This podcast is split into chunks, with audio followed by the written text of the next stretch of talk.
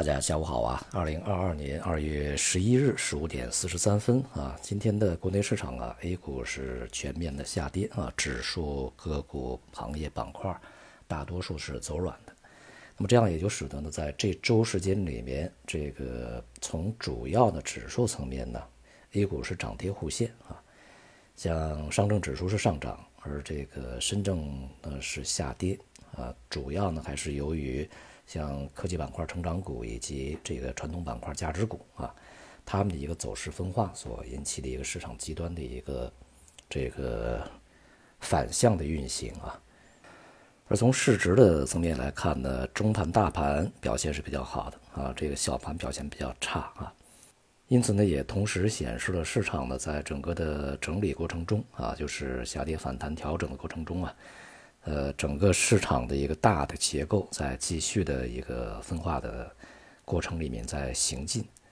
当前的宏观的经济环境，我们在之前也说过比较多啊。全球经济呢显示出滞胀的苗头，或者说是一个呃特征啊，初步特征是一个典型的一个现象啊。像中国的经济下行，而外部的通胀迅速飙升，这样的话呢，也就使得呢这个利率不得不提升。而利率的提升呢，对于成长股而言啊。对于一些在前期啊，这个上涨比较多的一些科技股而言呢，当然不是一个好消息。这对于内和外都是如此啊。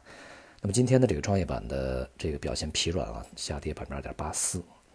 那么也与呢隔夜的这个美国纳斯达克啊大幅度下跌呢也有关系。而纳斯达克的下跌呢，也是反映了在昨天的美国公布的这个一月份的 CPI 啊，它的一个强劲的一个上涨。那么 CPI 的这个同比呢，呃，名义 CPI 啊上涨了七点五，而这个核心 CPI 呢上涨百分之六，这两个数字啊，都是创下了四十年来的最高啊。四十年之前是八二年啊，一九八二年那时候，美国刚刚是这个从滞胀啊这个泥潭里面往出走的时候，那时候通胀是相当高的啊，最高七十年代末期、八十年代初期啊，这个通胀都曾经达到过百分之十几啊。那么因此，当前这个通胀呢，确实是史上罕见。那么所以呢，也就导致了，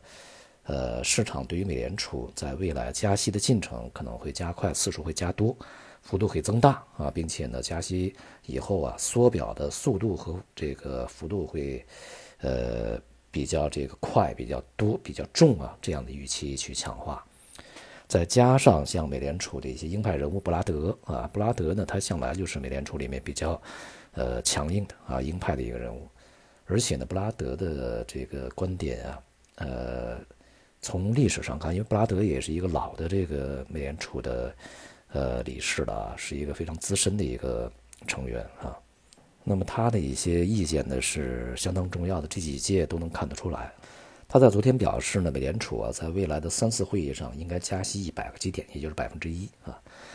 如果是三次会议加百分之一啊，也就是一百个基点的话，那么恐怕至少要有一次会议加五十个基点，也就百分之零点五啊。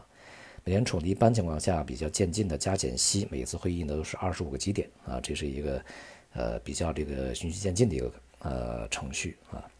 但是如果是一次性加五十，那说明对于通胀而言，美联储是这个觉得相当严重啊，必须要向市场传递一个非常清晰的声音啊才可以。而关键的是呢，布拉德呃，关于五十个基点的加息的这种说法呀，并不是美联储第一个啊这样说的，在之前已经有成员在发表这样的意见啊。那么所以呢，接下来啊，即便美联储在第一次会议上不加息五十个基点，那么它在今年加息的次数和幅度恐怕都要比之前预期的要高啊，因为通胀在这儿摆着呢嘛啊，就是确实非常高，也。高于美联储的预期，同时也高于市场的预期。那么再加上这个过程中的薪资的成长也开始加速，所以说通胀有被固化的这样的一个这个苗头啊，或者说现在啊，呃，如果去消除通胀已经有点晚了，它已经在某种程度上啊被固化了下来，至少要持续一段时间啊。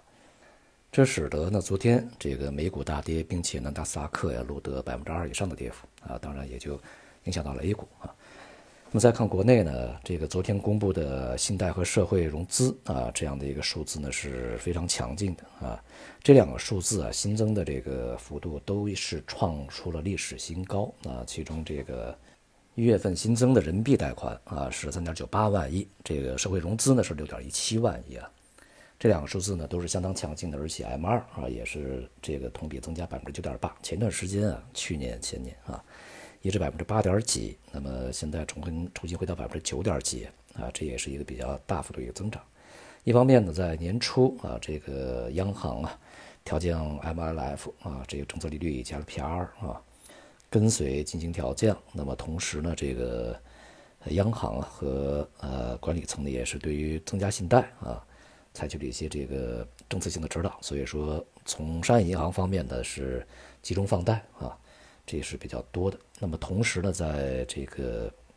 地方专项债方面呢，也是提前的去发行啊，因为今年的基建呢，一些财政的投入要这个前置啊，所以说呢，也是这个使社融呢呃增长不少的，这样的一个数字呢，可以说是非常强劲的呃，对整个的当前比较低迷的。这个全社会的一个融资情况啊，和经济的疲软状态呢，是一个强有力的支持啊。由于之前呢，大家都呃这个比较担心啊，社会的融资整个的信用状况会变得比较紧缩啊，那么这样的一个数字呢，也就使得央行在短期之内出台更加宽松的、更多宽松的政策的这个可能性啊，呃大大降低，必要性也就开始这个降低了啊，没有那么特别急。那么央行呢也会进入到一个政策观望期啊。那么在外围紧缩，这个我们的社融和信贷都大幅增长的情况下，央行恐怕就会按兵不动啊。因此呢，也就呃会对整个的资本市场它未来的支持呢，显然在短期、中短期之内我们是看不到的啊。要看经济的一个恢复情况和通胀的一个情况啊。所以呢，可以说对于资本市场而言，现在没有重大的利好出现啊。但是反过来呢，我们也同时可以看到，对于这个市场的长期利空它是存在的啊。今年整个的全球市场呢，在利率紧缩、经济趋于这个稳定甚至下行的状态之下，面临着系统性的一个这个震荡调整的这么一个压力啊。但是呢，从短期而言，我们还看不到非常这个强烈的、严重的那样的一些利空，比如说危机啊，或者等等啊，其他的一些什么黑天鹅等等出现啊。所以说，对于市场而言呢，也缺乏它这个猛烈下跌的一些这个形成恐慌啊这样的一些因素。所以说，市场呢大概率在未来一段时间呢还会持续在一些这个区间里面去进行震荡整理啊。像创业板它是比较弱的啊，因为加息过程中。但是像下面呢，我们在前面讲哈，两千七啊、两千六啊这样的一些区间里面啊，还是会提供一些支持。而市场的未来啊，它的震荡整理反弹这个状态啊，它也就是反弹啊，呃，大的牛市的来临的可能性不大，所以说也只是提供给我们一些结构性的机会啊，去选择或者说提供给你在某些地方去前面没来得及出啊，再给你提供一个出场机会啊，这样的一个状态，在这样的一个市况里面呢，恐怕就要去低吸高抛啊，如果你去追涨就很难啊，你追涨杀跌这个就很难去。这个赚钱了啊，因此啊，不善于这个进行一些短期机会的捕捉，或者说啊，不善于呢去挑选一些这个比较稳妥的行业也好，个股也好啊，呃，这样的一些投资者呢，就不适合在这个市场里面再去进行交易，在大多数时间里面观望可能是一个好的选择啊。同时，我们看呢，债市在这种情况下也是面临着一定的下行压力啊。